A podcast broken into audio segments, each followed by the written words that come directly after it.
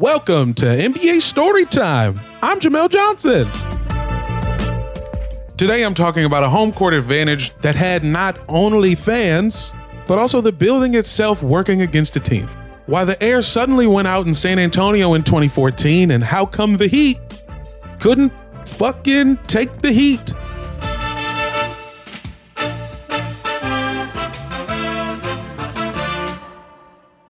When you need mealtime inspiration, it's worth shopping Kroger, where you'll find over thirty thousand mouthwatering choices that excite your inner foodie. And no matter what tasty choice you make, you'll enjoy our everyday low prices, plus extra ways to save, like digital coupons worth over six hundred dollars each week. You can also save up to one dollar off per gallon at the pump with fuel points. More savings and more inspiring flavors make shopping Kroger worth it every time. Kroger, fresh for everyone. Fuel restrictions apply. In the N B A, the term home court advantage gets thrown around a lot. But like, what does it even mean? Particularly in basketball, all the courts are the same, same dimensions, same rim, same stanchion, same shot clock, all very uniform. Now baseball, that's a sport with some variables. The fields are literally different shapes and sizes. With the big stuff like court size lockdown, each basketball game comes down to a million little details that end up determining the outcome. How full of air is the ball? What shoes are the players wearing? Did they remember to bring an extra pair to change into at halftime if Slam Kicks is taking pictures? Who's the reporters tonight? Are any of them hot? See, it's the butterfly effect. And that's what we're talking about. An inch here, an ounce there. It can change the outcome of a play, a game, even the N B A Finals. Like it did the night the A C broke in Texas. The twenty fourteen N B A Finals were supposed to be the basketball event of the decade. It was a rematch of the Finals the year before, pitting Miami against the Spurs yet again. These two meet once again in their championship round at a sold-out A T and T Center.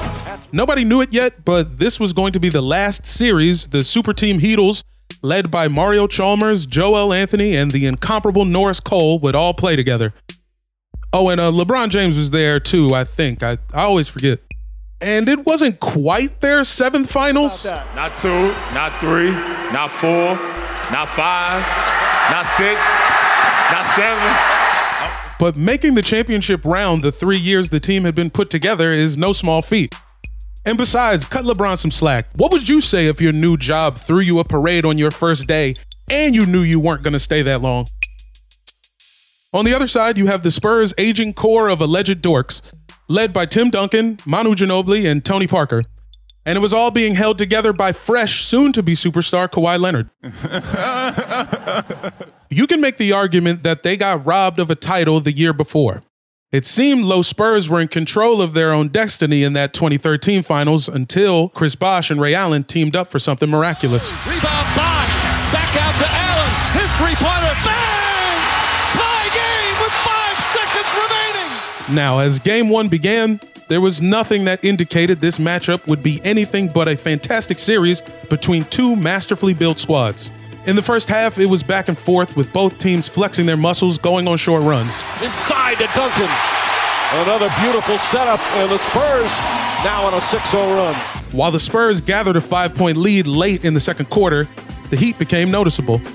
Not the team, but how hot it was getting in the arena. The fans are fanning themselves as Bellinelli knocks down the three. The air conditioning in the building has apparently malfunctioned. Somewhere in the bowels of the A T and T Center, an electrical failure killed power to the air conditioning system.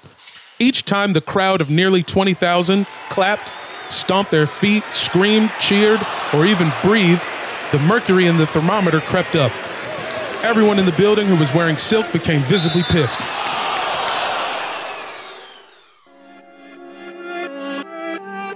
The A T and T Center was no stranger to, shall we say, uh, odd occurrences? Jason Terry explained the misadventures of playing in San Antonio, saying, one time it was cold showers. Another time there was about a thousand flies in the locker room. In two thousand nine, three bats flew around the court on Halloween before Manu Ginobili swatted one out of midair. Oh, Manu knocked it out of midair! Is there nothing he can't do? Earlier that twenty fourteen postseason, Trailblazers forward Thomas Robinson found a snake in his locker. Got bats, snakes, smoke, swarms of flies. These are Old Testament problems, not storied small market N B A franchise problems. After the half, the Heat came out focused and took the lead in the third quarter. Now here's where the Ashton Kutcher film, The Butterfly Effect, takes control. Both teams had to play in the same ninety plus degree arena. Both teams were from warm climates, South Texas and South Florida. But both teams were not equally equipped to play in the heat. Let me explain. See, the twenty fourteen iteration of the Spurs was famously international. They had five guys in the rotation that spent a lot of time outside of the States. After the game, Tony Parker said, "Personally, it didn't bother me that much. Uh, it felt like in Europe. We never have A C in Europe. It didn't bother me at all." That's that's French, guys.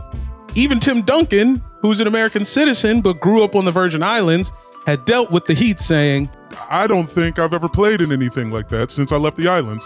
It was pretty bad out there." Then he immediately turned on a Creed C D. Just three summers before that, San Antonio Express-News reporter Jeff McDonald wrote about Tim Duncan and Danny Green running wind sprints in the full summer Texas heat during the N B A lockout. Playing overseas and training in the sun made the Spurs uniquely capable of performing in high temperatures, probably more so than any other team in the N B A. On the other hand, LeBron is uniquely susceptible to heat exhaustion. All that running across the baseline to get a post up. Here we go. Yeah, you know how humans are like ninety-eight percent water or some shit? LeBron's only like eighty-six percent water. The missing percent is extra passing capabilities. All right, I don't know if that was true, but Bron's legendary physical style of play was notably demanding. During the twenty thirteen fourteen season, LeBron averaged thirty-seven point seven minutes a game. He ran two point four three miles and touched the ball seventy-seven times per game. All numbers near the top of the league. Let me put that into frame for you guys. That means there were more Allstate commercials that aired than LeBron got breaks during the game. Are you in good hands?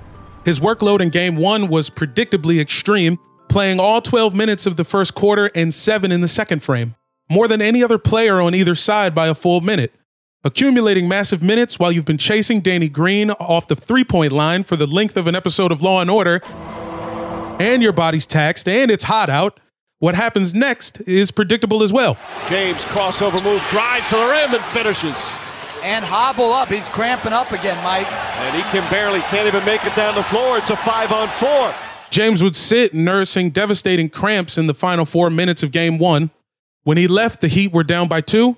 They ended up losing by fifteen. After the game, both sides downplayed the importance of the temperature in very manly ways. Wade said heat is a universality in basketball. I mean, yeah, not the N B A, not the finals. But uh, we, we all have, you play basketball, you play basketball where it's, it's hot like this. I mean, I think everybody has done it before. Even Pop cracked a few jokes. Hopefully, we can pay our bills.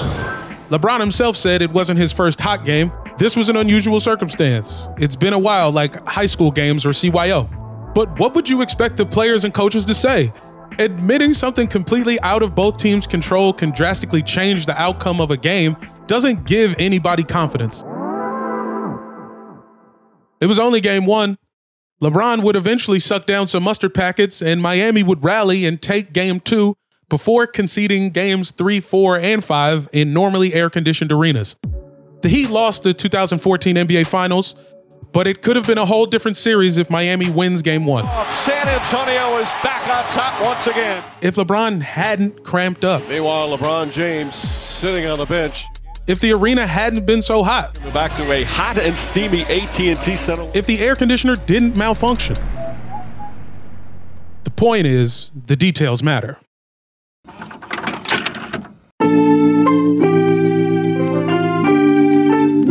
Thanks for listening to N B A Storytime. I'm your host, co-writer, and stretch three on the floor, Jamel Johnson. Harry Swartout is our producer, co-writer, and a man heavily invested in Rexpex.